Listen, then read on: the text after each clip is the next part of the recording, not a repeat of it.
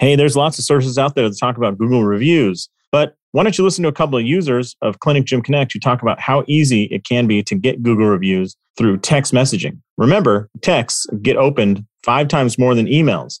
So if you're sending requests for Google reviews, man, oh man, is it worth your time to send it via text? Here's Mark and Carson talking about their experience using Clinic Gym Connect. We have a automation set up where it sends them a text responding to it saying, Hey, thanks for your feedback. Would you mind sharing that in the form of a Google review? leave the uh, link in there. It's a simple click, and we've seen some success with that. Out of the nine and tens, I would say it's about 25% leave Google reviews. We had one patient a couple weeks ago who, you know, wasn't really warm when they came in. We uh-huh. sent them through the new patient campaign, sent them a picture, made it easy for them to get here. Seemed fine at checkout. And then I go and get a notification that night that they left us a five star Google review. So I was like, whoa, I was not expecting that. So it just shows that, you know, you never know how everybody's going to react. On my calls when I originally pick up the phone, oh, why'd you why'd you choose us? What brought you here? I've gotten a handful that say, no, well, on Google, seen a bunch of good things being said. So that's one of the first things I look at. And it made it easy for us to pick you. So just like that, you can collect a bunch of text message based Google reviews. Now, Mark and Carson have done a great job of this, but I have to tell you, we have another user who sent out a boatload of requests and in one weekend got 64 new Google reviews. I mean, talk about success. So if you're interested in those kind of numbers, check out clinicgymconnect.com. Again, that's clinicgymconnect.com or email me and be happy to set up a demo for you. Thanks a lot. Are you a chiropractor or physical therapist that believes in exercise, wants to make some money, and wants to provide the absolute best care for your patients? Well, then you are in the right place. I'm Dr. Josh Satterley, and this is Clinic Gym Radio, where we talk about the clinic gym hybrid model, which is combining the best parts of healthcare with active care and fantastic exercise programs to get patients the best care they can while helping you make more money in this game. This is Clinic Gym Radio, and I'm Dr. Josh Satterley. I'm excited for you to be here. Hey, everybody. Thanks so much for listening to this episode of Clinic Gym Radio. Now, listen, I am talking to a second time guest, Dr. John Jaquish. And for some reason during this, I must warn you, I get pretty fired up, I get pretty excited, and therefore we exchange some colorful language. So if the kids are in the car or you're easily offended, then definitely don't listen to this episode. However, if uh, you would like to listen to it, uh, I'm just forewarning you, there's a little bit of colorful language. And I do talk about, we touch on a couple things that uh, maybe are politically charged, um, like drug responses to the pandemic and whatnot. Um, you know, I'm not here to be a political, to, to have political ideas on this show. Um, I just heard an interesting interview about the um, effects of a certain drug, so I bring that up.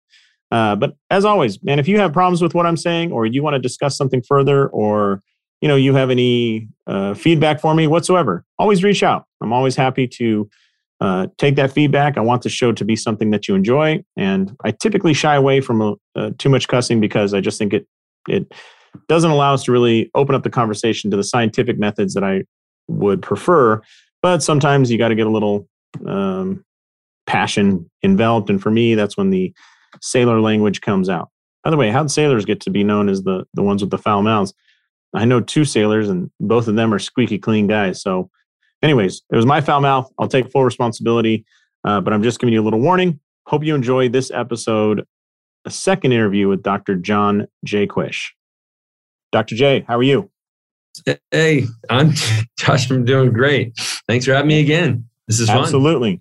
Fantastic. Well, what was so interesting about our last interview is, you know, we talked about a, a lot of things, including your X3 product, and mm-hmm. OsteoStrong, which you made for your mom but sold on the on the you know to clinics everywhere. Uh, yeah.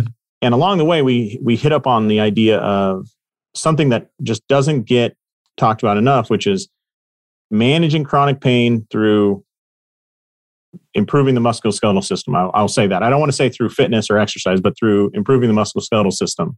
Right. And uh, you happen in all your research and looking at all your products, you stumbled onto quite a bit of information about that. And yeah. although it is, it's not the focus of specifically of any of your products, you guys kind of uh, amassed some info around that. Is that correct? That's right. Yeah. Well, I would love to dive into that today because, you know, everybody listening to this podcast is a PT, chiro, massage therapist, strength coach, and you can't be around, you know, those patients and and and all the listeners here are blending the clinic and the gym, but you can't be anywhere around a gym without at least daily hearing somebody talk about just low back pain. I mean, a myriad of things, but just low back pain would if you're a strength and conditioning coach and you don't think that any of your clients uh, have low back pain, you just haven't asked the question yet. Sure. You know? It's crazy. And Yes, it is. and unfortunately, you know, in many senses, although I think my my profession, chiropractic, isn't the the evidence informed crowd is making drastic improvements, and we're seeing a lot of great progress being made around that. We still, as a society, are dealing with an opioid epidemic. We're dealing with, I mean, the amount of ibuprofen that is consumed in this country should it, it could fill the Grand Canyon every year, I'm sure. And then you look at. You know pain management. I mean i don't know around you but around me there used to be like maybe two pain management offices and now i feel like i see them more and more and more. You know say hit las vegas pain clinic or sunset pain clinic and all these things that just medical offices that have pain in the title i'm thinking my god we're not controlling this right? It's just getting No. out of hand and out of hand. No, it's perpetual management via perpetual medications, uh, Yeah. most of which are opioids. Uh, Right. Now, like, it's depressing to say, but this gave pharmaceutical companies the opportunity to deliver a series of pharmaceuticals that were they were they were welcomed, they were asked for, and Yeah. they were addictive by design yeah like I, anybody who's selling anything would love to sell something that's addictive for sure yeah because you're selling it. Right. So Yeah, I mean, uh, that's that's a, it's such a lot of what it is right that's the whole idea of shoppers you know shoppers club at, at my local albertsons is they want you to be to use to come to them for all the products you buy for your house and if Mhm. they could find a way to make it addictive to buy lettuce and tomatoes and cheese and milk they would have died. You know yeah well, but they did because Cheez Its tastes a lot like cheese, right? But Yeah. there's a lot, there's other stuff in them. There's refined carbohydrates, which are as addictive as cocaine. We know that from a number of studies. wow So Yeah. yeah. So like, yeah, they're they're engineering food all the time to be more addictive. And uh, you know, is it hurting people? I don't think they they made food addictive with malicious intent other than sales, which is not Right. malicious Right. in itself. But if these things are hurting people, uh, you would imagine that somebody would question it. The problem is, addicted people like their Cheetos, Mhm. they like their Twinkies, and they like their ice cream. And Yeah. You know, it's. I think I, uh, you know, and when we talk about pain management, because this does dovetail into pain management. Like sugar is pretty much the worst thing you can eat because it's an inflammatory, and uh, whatever pain you're in is going to be made worse by uh, the simple carbohydrates you take in. Um, and and uh, you know they're they're addictive. Like it's it, it's one of those. Um, you're you're just not going to get Congress to change their mind on addictive foods because everybody in Congress is eating pizza and ice cream. I mean, well I don't know if you, you look at the biggest donors to every political campaign too. I mean, you have the health insurance like United, United Health, and all those. But you know, not too far behind that is all the. And it's funny, you know, it's covered by the U.S. Department of yeah, U.S. Department of Agriculture. But what agriculture covers is so. I mean, corn syrup is an agricultural product, and yet it's so far from the original version of agriculture. It's right, unbelievable, right? right. It's a it's chemical. Um, Yeah. yeah, Yeah, we don't have the U.S. Department of Chemicals yet. Maybe we should, but we don't. ingestible chemicals, right? Yeah, Well, I mean, should re, I mean, Department of Agriculture should probably rename itself because that's really what it is. Like, it's not representing meat and eggs and you know vegetables. It's representing Kraft Foods, which makes a you know a bunch of chemicals. Nabisco uh, makes Yeah. Oreos along with uh, other products that get eaten. So, Mhm. but going to this idea of chronic pain, so I want to talk specifically about a subgroup. So, you know, for chiropractors, a lot of times they'll get somebody walk in with low back pain. Their first bout, I, I would guess that just st- statistically, you probably dealt with low back pain at some point in your life because statistically, yeah, Yeah. everybody, almost everybody. I everybody. have has. two bulging discs. Okay. And um, but that doesn't mean it's a death sentence. That doesn't mean that it has to be forever, right? I haven't felt pain since, you know, uh, maybe. Let me think. I haven't felt pain in four years. okay. Fantastic. Yeah.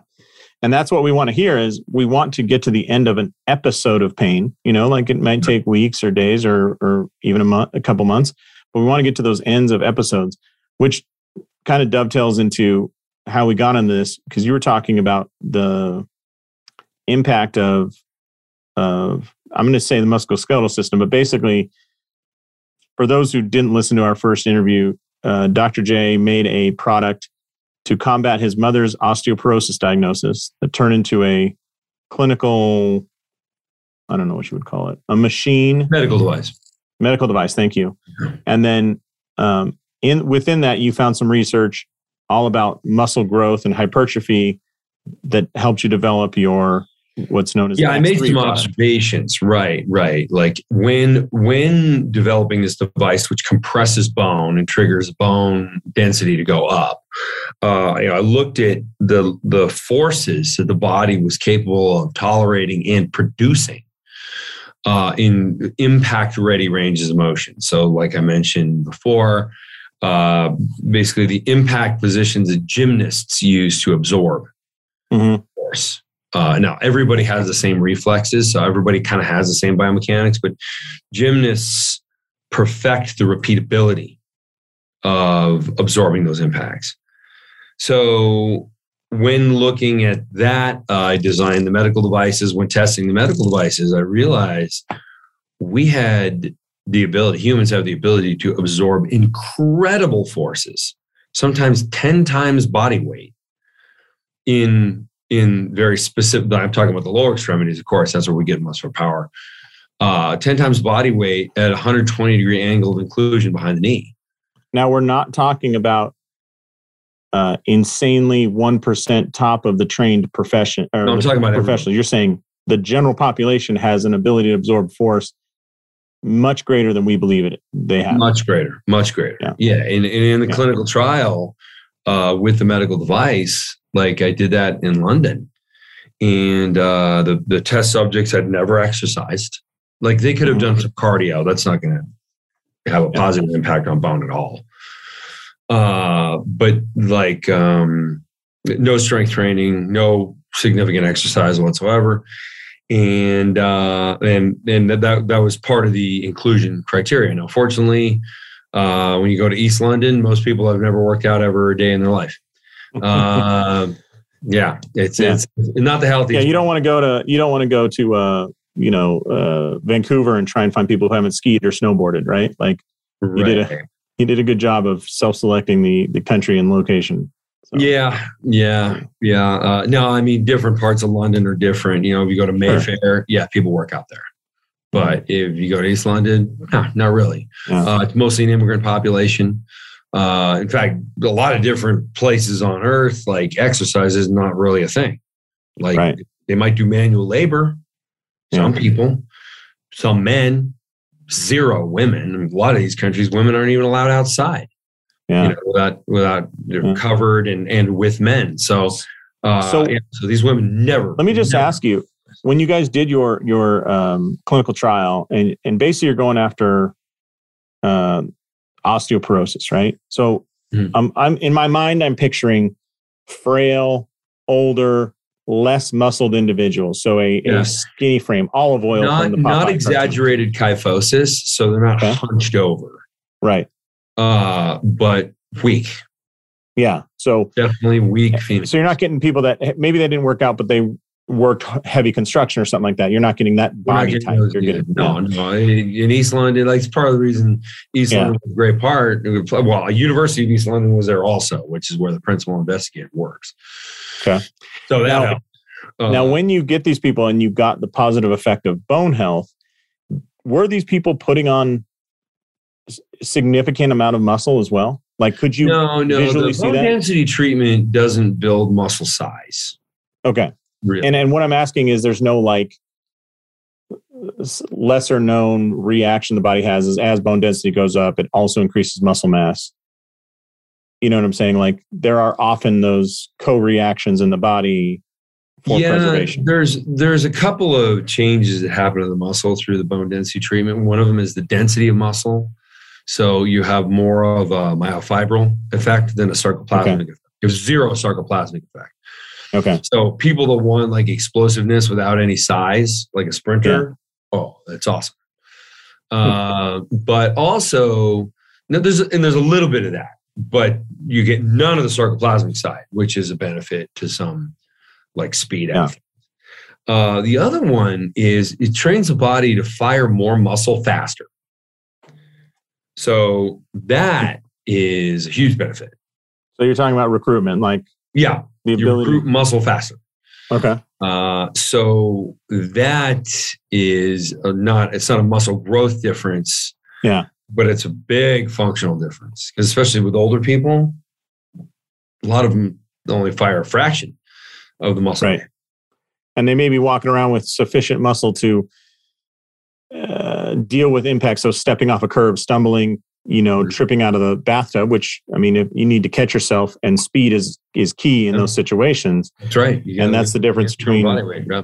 yeah, literally life and death is, uh, you know, br- falling and breaking a hip when you is at that at advanced age is a marker of death is uh, outside your door, right?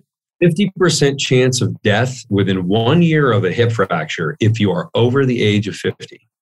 Jesus, that's Yeah. And that and that's just from Yeah, you know other other factors like you get pneumonia because you can't get up right.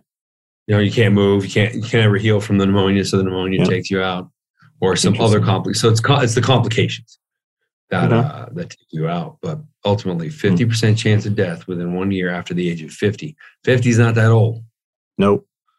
I mean, that's halfway onto the actuarial table for uh, the U.S. now. But um, Mhm. so uh, going back to the chronic pain thing, so you were doing this research, and uh, you knocked out the osteoporosis. You have a great, great way to hand to to improve that. Mhm. You have a great way for individuals to get massive amounts of stimulation and massive amounts of muscle growth, which is your X3 product. Right.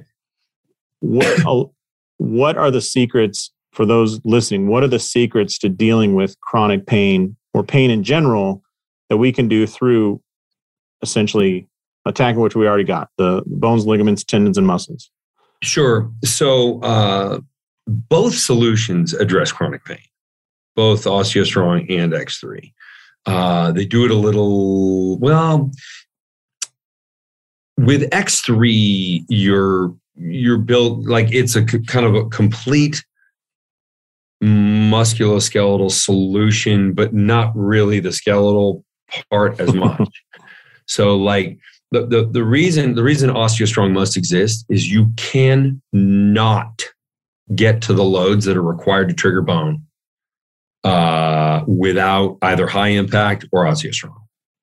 You just can't. Like in the lower extremities, 4.2 multiples of body weight is the minimum that is required to trigger bone growth. So, Wow. uh, almost You're talking about so, like let's say your mom is I, I, 75 years old and weighs 100 pounds. You're talking about she needs to at minimum deal with what'd you say 4.2 so 420 pound deadlift squat. Like I mean I, I just can't even yeah, like a two like any exercise where Yeah, leg leg press doesn't count because most of the weight is going into the ground. yeah because you're pushing up at a 45 degree angle. So you're only pushing Sure. like, like I don't know the ge- the geometry there. I think it's about Yeah. you're pushing about like a little less than half, uh, half of the weight, right? Yeah. So Yeah. So forget the leg press. The So if you're press- going half, then you need to load the leg press up with 800 pounds. And I just don't see you putting your mom in an 800 pound leg press and not freaking out, right? Yeah, 840 pounds. You're Yeah. right, right. A hundred pound woman is not going to get under that. Uh, yeah, it was, um, it was a very sobering moment when that, when that came out. And uh, I mean, I knew it was good for business because it just proves my point like crystal clear. Like, yeah, a lot of people go out and exercise, and guess what? They still get osteoporosis. And I think one of the worst recommendations in medicine, other than some of the ones that have come out recently, um, is that exercise is good for osteoporosis. That is fucking bullshit. It's at what level of exercise? So it would be sort of like aspirin is good for headaches. Well, how much? Like five grams or five milligrams? Well, five milligrams will do nothing. Five grams will kill you. But Right. 350 milligrams? Yeah. That's what will take your headache away. Right. Okay, that's why they tell you 350 milligrams. Yeah. Like it's not a mystery, It's it's funny you say that because right on the bottle. But when they say exercise is great for osteoporosis, or you you know you should do resistance exercise. Well, how much resistance? Picking Oh, up a glass of wine is resistance. I've had patients come in, do and and they've told me uh, I can think of a specific woman that said I went to my primary care and he said I've got osteoporosis, so he put me on a supplement. I need to exercise. I said, okay, great. What exercise did he recommend? And she said he thought it'd be smart if I start with water aerobics or swimming. And I'm like, zero impact. That will do fuck all. I'm like of all of Nothing. all the things you just said, of all the That's things you just said, the it- most asinine response ever. yeah, I was like. Right. I don't want to break this woman's heart for the fact she's motivated to exercise probably for the first time in her life. But if you like you could do that every day, twice a day, expend every extra ounce of energy you have and get no results and be heartbroken. And I'm like, does this guy understand what is going In fact, on here? Competitive swimmers lose bone density very quickly because Yeah. they're not in, a, in an impact environment. They need to do high impact activity. Right. And they do. Yeah. They know this. This is like a known thing. Like swimmers will do plyometrics in their training to maintain bone density. Otherwise, they'll fracture something. It's just yeah. I was Yeah. just blown Just- away. Yeah. Un- So- unreal. But yeah, I mean, like, Yeah. the, So sorry, I keep getting distracted here, but chronic pain. well, typical, like the primary care doctors, you know how many exercise science classes they took in medical school? That's right, zero. Goose egg. Yeah. Well, and uh, chiropractors take more. They actually study adaptive response, which is why when you talk about exercise and health, chiropractors typically have better answers. That's right, baby. Ask a, a primary care Yeah. doctor, and it's just like, and I like I interviewed before before I started X3, and I was get, gathering information for the book for weightlifting is a waste of time. For those of you who haven't seen the cover, this is it. It's on Amazon. Um, the um, when I was researching that, I I interviewed probably 200 physicians. And uh, and I had a battery of questions, and I, I didn't end up using this in the book because it was kind of a mess because it was sort of like a footnote for each one of the 200 doctors. Right. Yeah, because it was very different answers I got, but um, a lot of them believed, like maybe close to half, like forty something percent, uh, believe exercise doesn't do anything. And they're like, "Oh yeah," they're like, "You're muscular. You were born that way." Wow. And I'm like, "Really? You really think that?" And they're like, "Oh yeah." And I'm like, "Yeah, but I only developed this muscle after I started exercising. And they're like, nah, you probably had it. You were just fat. Yeah. And I'm like, but I've gained like 60 pounds of muscle. Like I'm like trying to like tell them. And they're like, nah, Yeah. yeah, I don't believe in that. And it's like these are these are MDs. These are guys that are supposed to know something Yeah. and, and give health information. And sure. and it's and it's these aren't malicious people. But No. you wonder And I mean- why MDs don't really recommend exercise typically, and and to maybe a that's point- why they actually don't believe in it. Yeah. And to a point, I would agree. Like there are genetic factors, certainly, you know, and, and your, Yeah. your genetic makeup, but I would love to see, a, uh, you know, those, those case studies essentially of, of, you know, identical twins separated at birth. I would love to see a case study of like, yeah, you you get a you get some twins separated at birth with horrible genetics, and you put them in, you know, you you send them to live with Usain Bolt and his sprinter wife. Like, what mm-hmm. will happen? Probably a lot of good stuff, and yeah. then the opposite probably will happen. But uh, let's focus on how you take the worst parts and pieces and make the most out of it. That's the interesting story, right? Is yeah, like even in novels, you don't want to have somebody that's you don't want to have a quote unquote hero who has all the solutions and all the abilities from the start. No one would read that story. Like, oh, you mean Captain Marvel? Yeah, that movie did terrible. Yeah, yeah, because it's just like right. They didn't have to work hard. They didn't have to achieve. Right. They, Every other know, started out with everything. had to kind of earn their way. Like right. they had to like Die, incredible pain and you're you're old enough to remember Die Hard. Like that movie was incredible because the guy was a total pile of shit at the beginning. Like yeah. he went he was a total piece of crap to his family. No, his family didn't like him, and then he literally had to slog through all his mistakes and and then cuts his feet on glass and does all this stuff. And then at the end, he's a hero. Right. God, at the end, people are standing like, up cheering for him at yeah. the end, you know? Yeah. That guy, hey, that guy that like came in here and we all threw out because we thought he was crazy. Right. he was right about everything. Right. Yeah. And uh yeah, that's and anyway, so that that path to going from nothing to something is is the that's the American dream, right? That's mm-hmm. we love hearing that about immigrants and everything. Like mm-hmm. I, I started with five dollars in my pocket. Now I own a, you know, the, the number one sunglass factory in the U.S. Like I love hearing that stuff. Mm-hmm. You know. So, anyways, uh, so you interviewed these doctors. They didn't think that anything could change you obviously personally almost are. half of them they just didn't believe in in uh, like exercise at all. And in their defense how about this? And i and i ask people this question all the time.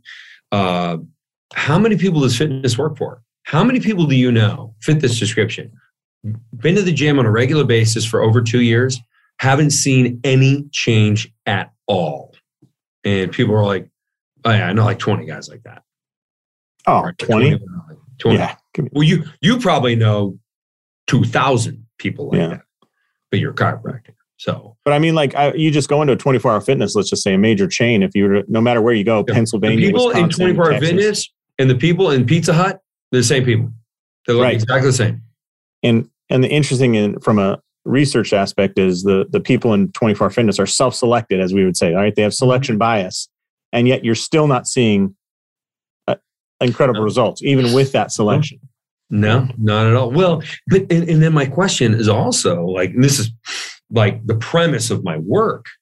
Mm-hmm. Like all my work, bone density and and and the muscularity uh, uh, arguments with uh, with X three in my book, weightlifting is a waste of time. I got a couple other things coming out that are right along the same line. We're going to help people tremendously.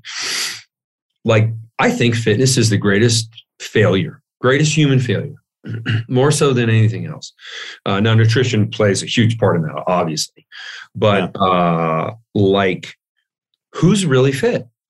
Like, like I, I, know a couple guys that are in in pretty good shape, and they all have supplement deals. Hmm. Why? Why does everybody I know that's in great shape have some some sort of endorsement deal? It's because it's rare. It's really rare. Yeah. Be, you know, let, let's say in your 30s and have really visible abdominals. Yeah, I mean, you got a good chance of uh, of getting a contract to be on the cover of magazines, right? like at that point, if you yeah, if you I, get, visual, I get spot like I like I got my own business, you know that I, I don't want to like endorse other products, but I get like the craziest offers for like you know like hey model this or like hey can you you know wear a watch while you're like not wearing your shirt and you know your pictures yeah. and you know i'm just kind of like at first I was like, what? Like, first of all, I'm not that good looking. I'm all right. But, you know, I, I mean, I don't, I don't, I don't think anybody's going to, uh, you know, be, be painting me, you know, for right. example, making some oil painting of because I have such a pretty face. Not going to happen. But um, it's the body. Like they just, there just aren't a lot of people that look like me. Yeah. And, and that's kind of my point. That was kind of like the driving force behind everything I did, like like it is so uncommon to be exceptionally fit. I mean, I say exceptionally, like it's sort of a self, you know, like self-provable statement, but it's an exception when somebody has a six pack. It's an sure. exception when somebody has you know, uh, uh, uh, you know, a bicep peak, you know, when they can, you know, do, Mhm. do, uh, most people listen to this, but, you know, they have a distance between the top, bottom of the bicep that's like, you know, bigger than their face.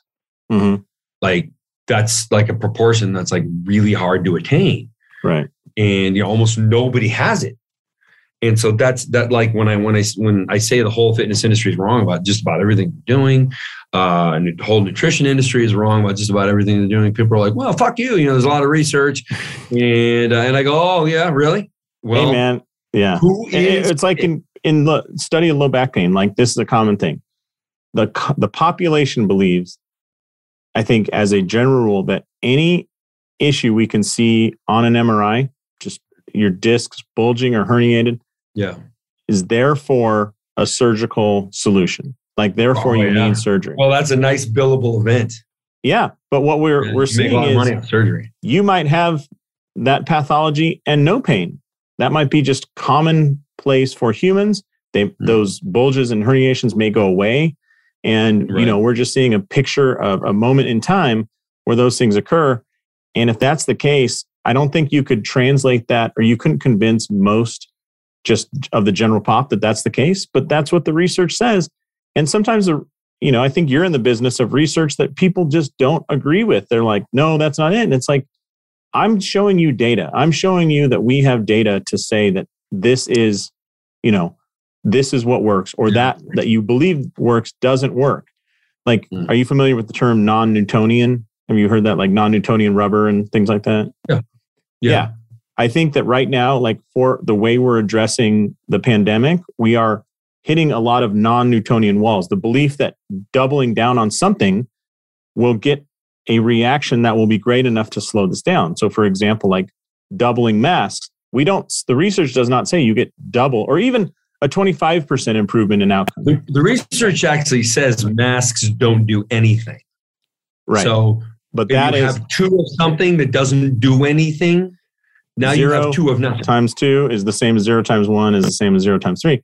But the thing Yeah. is that the problem is in all of this, in your work and in the pandemic response and in uh, disc thing, is there is not a clear line between pure fact, proven fact, and Mhm. belief by somebody, right? Like if everybody believed that the X3 product built muscle better than anything else, your sales would multiply by 100. And it's like, we're, we have fact, we've done the research, Yeah. we have response, we have case studies, we have all these things, and yet there's still not this movement. And I think it's the same with, you know, when I tell people about back pain and they go, well, do I need an MRI? I'm like, are you willing to have surgery? No. Then we don't need an MRI because the only reason we do it is if we're leading to MRI. Okay, but should I still get one? And I'm like, we're not talking about logic and data anymore. We're talking about psychology, which I don't know. I went, I'm going off on a tangent there, but I want to go back to No, it's a worthwhile tangent because what like what are people willing to do? Like I think a lot of times when when I bring up the failure of the fitness industry, like especially when I talk to some trainer who like doesn't know how to read the research I'm referencing. So in their mind, doesn't know how to like read the research you're referencing or just doesn't even realize there's research. Uh, But okay. probably both, uh, or doesn't care about research because you know, like, like uh, um, it's like the Dunning Kruger, you know, uh, research. Yeah. That, like everybody should read 1999 Dunning and Kruger. It's it's a study that shows that the dumbest people, the dumbest people in the world, believe they're the smartest people in the world. Uh, like in fact, and the smartest people in the world, they they kind of down they they believe they even when they're 100% competent they're more like 90% in their belief in their abilities whereas the people who are 10% competent believed they were 100% competent Right. so the dumbest assholes out there believe they are absolutely like that's the buck stops with them they're the smartest people and this explains like like a lot of conversations on the internet where people will speak with absolute conviction about something they absolutely know nothing about. You know, whether it's like in like I can, I can just we won't get into politics, but I can just say politics. Like Mhm. how many people are like going full force, like irate, like ready to kill people over an issue, they don't even have the basic understanding. Like get it, find just just go on Facebook and just type in economics and look at the absolutely bizarre, ridiculous, stupid comments. Yeah. Like I, I, happen to read a lot of books about economics, so mm-hmm. I have a great grasp of it. And uh, I never comment on these things because what's the point? You know, you're not going to smarten up somebody who believes they're a world authority, uh, even though they don't even understand the words that they're using. Because, yeah. and, and th- this is an expression that's become popular recently, and I, I don't know if it stemmed from the Dunning Kruger research, but it's like smart people know what they don't know. Stupid people don't know what they don't know. And when you don't know what you don't know, you imagine all that shit doesn't exist. And so, like a lot of these like fitness industry people, they have, they don't have an ability to read research. they're just not intelligent enough, or they don't have the training or the patience. Because I can tell you, anybody who can read can read research. It just takes longer. Like you got to yeah. read a sentence and go, okay, I need to Google a couple of words to understand the sentence. But, you know, okay, put in the work or shut the fuck up. If you don't understand what you're reading, don't just imagine that it doesn't exist. Yeah. Like that is that defines stupid. Like, I mean, I you should probably run for Congress if that's that's your Yeah. Well, the other thing is like I mean, if you read research at all, like read I can't imagine you get past five articles, which in the world of anything is you're not even scratching the surface. Mm. But just looking at methods, and you would realize how variable the outcome could be you know like hey we studied the uh, uh, you know the title the, the the title of the research will be like the effects of high level weightlifting uh, on uh, pectoral cross sectional area. And then you read down there and they're like yeah we did uh you know we do step aerobics and uh, we did one set of 10 push-ups every four days for six weeks Mm. There were, and then they'll say there was no effective exercise. It's like, what, right. what are you talking about? like your your study was horribly designed. Nobody yeah. would, you know, like, and so you understand those. Nobody would have ever said that effect would have right. had an effect. Right. And oh, you, oh, d- dude, I got something for you. This this is epic. So there now, I'm I'm uh, I'm not necessarily a proponent of this.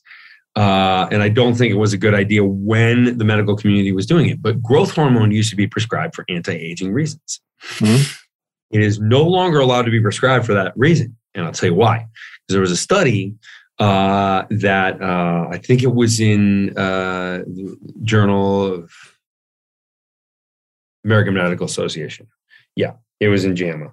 Uh, and so what this what this said was that growth hormone, exogenous growth hormone, so growth hormone via injection, uh, did not reduce blood pressure. It did not. It, it, it like in, in the in the study conclusion, it listed a whole bunch of things it did not do. None of which anybody said it ever did do. Like they didn't look at adipose tissue. They didn't look at body fat. Yeah. That's like the number one thing that people see, or elasticity of skin. You know, the older you get, the poorer your, your elasticity of your skin is. Right. And growth hormone can regenerate that. Exogenous growth hormone therapy. But they didn't look at any of the factors that people actually would take growth hormone for. They just arbitrarily picked other stuff to look at. Right. Like growth hormone doesn't affect the color of your eyes. And then like, so Nobody right. said it, so, it changed the color of your eyes. You know, like what, what are we doing here? There you go. Right, right. Yeah. Just some, yeah. And it's just like, yeah. Now, I mean, well, I, I, the one that I loved was. I, uh, I think growth hormone is sort of a dangerous thing to play with, and I tell people, you know, even if they get a prescription for it, I'm like, I don't know if you need that. So I, you know, I was laughing it about. Uh, it didn't really bother me that much, but it, I mean, like the study was like heavily biased, bordering on fraud. Like I, I just don't know why that was done.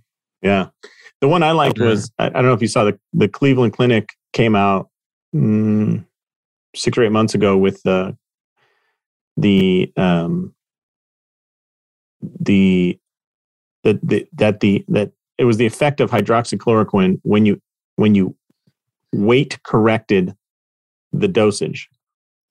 And I was here, I was listening to this. So you had to correct the dosage to the weight of the individual, right? Based on your blood weight. And I was I was listening to a guy talk about this, and it was like the most amazing like uh, intersection of Western medicine and and so hydroxychloroquine is mostly used for parasites, right? So think about where do you deal with parasites like malaria? It's caught, right? Have you ever had a friend who caught malaria in the United States? No. No, right? Where does malaria friends affect who people? contracted malaria in some shithole country though. Yeah. Okay. Yeah. In those, what, name some of those countries. Just go down this uh, thought experiment. Bali. Okay. uh, Bali and. Indonesia.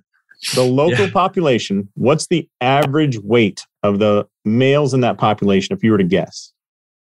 Ooh, probably 160. Maybe, maybe even lower, right? 140 to 160 would be my guess. But Sure. cer- and then what's the average weight of males in the US? Significantly higher, would you just say? Yeah, I would guess 210. Yeah. So let's just say from 150 to 200. I mean, I'm, we're being kind on both Yeah. sides, but a 50 pound difference. So Well, 25% different. Yeah. Uh, well, 33%, right? If you're going from 150, where the drug is prescribed, to a 200 Oh, right. pound male, Yeah, you need to take exactly. a 33% There we go. increase, yeah, right? Third. Add, you're adding And then, okay, so we're already like, well, yeah, who, why didn't anybody think to weight corrected? That's crazy. And then who is being hospitalized? Who is needing therapeutics? People that are typically skinny and light, or people that are heavy and obese and have high BMIs? Right. So now is it a 50 pound difference? Mm. or is it a double the body weight difference? And therefore, just going back to like your example of, hey, how much how much aspirin should I give for my headache? Oh, five. Let's start at five milligrams. Well, aspirin's ineffective at headaches. Oh, yeah, everything's ineffective if you dilute it enough. Hell, right. like you know, one part per million of anything probably won't kill you. Like that's the idea. And so then if you just take it to the extreme example, and it's like you have, you know, I mean, there's a report of a guy like at the Cleveland Clinic, he was 428 pounds, and they're giving him like this standard dose. It's like, dude, that's built for, you know, a population that probably the average of the males, females, and kids that they're giving it to is like 110 pounds. Maybe it's less than 100. At least they gave him hydroxychloroquine. There's still a Yeah. couple states where it's illegal, Yeah, which is even though there's time in 60 years history. of clinical trials there. Right. that. Yeah, it's one of the few drugs on the list of if you get pregnant while taking it, don't change, don't stop. Like that. That's a pretty high standard to meet. So Yeah. Anyways, well, we're up against the clock yet again, and I don't think we've really exhausted the idea of chronic pain. So I, what I Uh, will say about chronic pain is Mhm. with variable resistance, with what I did with X3 and what's described, and if people Mm-hmm. have further questions, and what's described in the book, uh, Weightlifting is a Waste of Time. When you build muscle around a compromised joint, you can do, you, you have more force. There's a tensegrity supporting that, that joint, which means tension on all sides. So protagonist, antagonist Yep. is more powerful. The joint is supported better. Um, also, when you put compressive forces through joints, uh, when they're in their axial format. So the way X3 works, as soon as you get to the axial format, so like you straighten your arms and chest press kind of thing. Uh, there's a there's a great, a great study on it, 1998. Benjamin and Ralphs uh, talks about fibrocartilage growth, Okay. uh, which is just the thickness of tendons and ligaments based on the loading when the joint is straight. Mhm. Well, when the joint or close to being straight. When the joint is close to being straight with X3, you're using maybe triple the amount of weight you'd normally work out with. That's the point of the the, the use. That's, the, that's why I created it. Well, Mhm. when it loads the body like that, you get growth in joints also. And that will be curative towards a lot of joint pain. So we see great, I mean, you started So- with the question, I took Yeah. to answer it, but yeah, the well, I uh, mean, as a general principle, I think everybody who's ever practiced medicine, like if you have somebody who's completely sedentary, getting them to walk, just walk, right, yeah, right. has a therapeutic effect. Now, what's that from? Is it from stimulating mechanoreceptors in joints? Probably a little bit. Is it from getting sunshine on your skin and being closer to you know your DNA coiling? Sure. Probably. Yeah. Is it the fact that it's just changing your scenery and you're not moping around, focused on? Probably. Now, which of those can we affect? Well, I can't change your state that much from moping around to not moping, right? Like that's get outside your house and uh, short of like taking you to a vacation on Bali or something, it's not going to be that great. But if you're going for the stimulation of mechanoreceptors, we can make mm-hmm. an exponential change there if a little bit, aka walking helps. What you're saying is stimulate every sensory organ in the musculoskeletal system. So stimulate the joint capsule, the mechanoreceptors, the muscle spindles, right? The GTOs, everything that's surrounding that joint. Stimulate the shit out of it. And there's a really good chance that we'll start. I don't, I don't want to say curing pain here, but chipping away at the constant recurring pain Oh, signals going to your brain. I almost, I mean, I can't, you can't guarantee anything with anybody because everybody's different. And also, people won't follow the protocol and they're going to eat Twinkies and shit like that. But, uh, but, Easy. so you can't guarantee anything. But uh, almost everybody who's had chronic pain and started using the X3 is like, I cut my pain in half in three months. Three months after that, I cut pain in half again. So now, yeah, I mean, if they have a dysfunctional joint, like I have two bulging discs Mhm. uh, that I got from playing rugby in in undergrad. Um, as soon as I I started engaging the body, following my principles that I put in the book, weightlifting is a waste of time.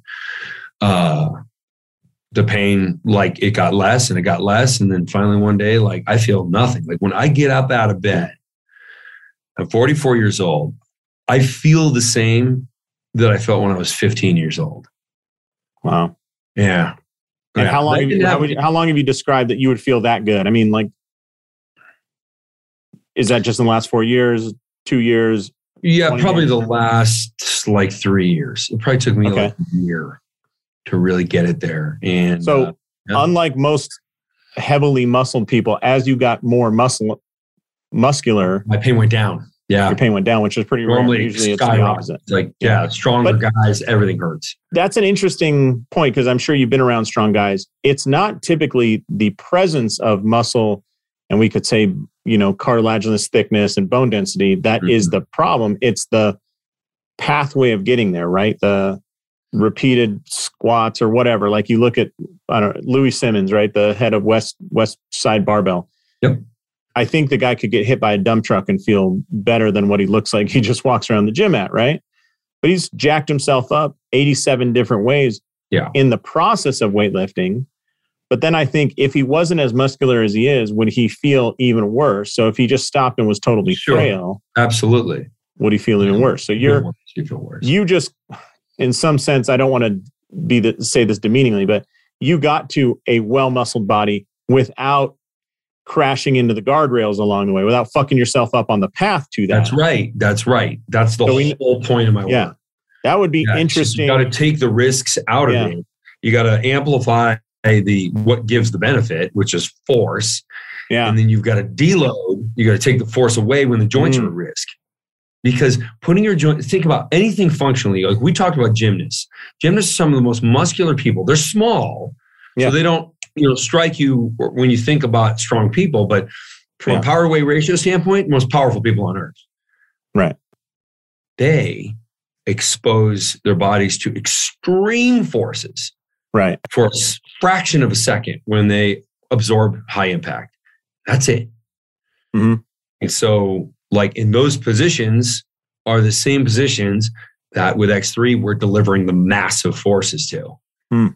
So it's yeah brother i mean if, if i can help you in any way because i would love to see some research of of pain level at rest and then in some ratio of like lean body mass to over so find well muscled individuals right Mm, whether they have a, a history of because you get well muscled individuals in the NFL, they're all well muscled in, oh, in yeah. ratio, right? However, their resting pain is going to be very high. And Yeah. and one of the things that we always run into clinically is I can do rehab with you that re- relieves pain, but I can actually fuck you up and make you worse along the way too. Mhm. You know, like I've done that. I've made people's back pain get worse. I made their knee pain worse, and it sucks. It's but it's the, one of the risks of the job. And if you can get to the end point with a whole lot less risk, like you're saying, that will open up rehab like crazy. Yep. You know, because sure. I've done a lot of isometrics with people because of the safety. When I think they're really jacked, is I, I will go to isometrics, and we want the high perfect situation is high recruitment, low, low movement. But my problem I commonly run into, as you cited before, is the ability for untrained individuals to recruit to a point where that's therapeutic. It's almost impossible. So I, I always say, like, did you play sports in high school? Yes, we'll do isometrics. If you say no, I'm not going to do isometrics. I just don't think you'll be able to recruit. I mean, that's my little Mhm. litmus test, you know. But Yeah. um, yeah. Anyways, a lot of a lot of in- interesting info here. So tell people where they can get a hold of you or find your products if they're inspired to do so. Yes. Uh, so I created because my last name is difficult to spell. I created a, a landing page where you can find me in in every in every venue. Uh, it's drj.com, d o c t o r, the letter J. Dot com. Uh, you can find my Instagram, Facebook, YouTube. Uh, if you click on Superior Exercise, you'll find X3, Superior Nutrition, you'll find Fortigen. Uh, that's the only supplement I take.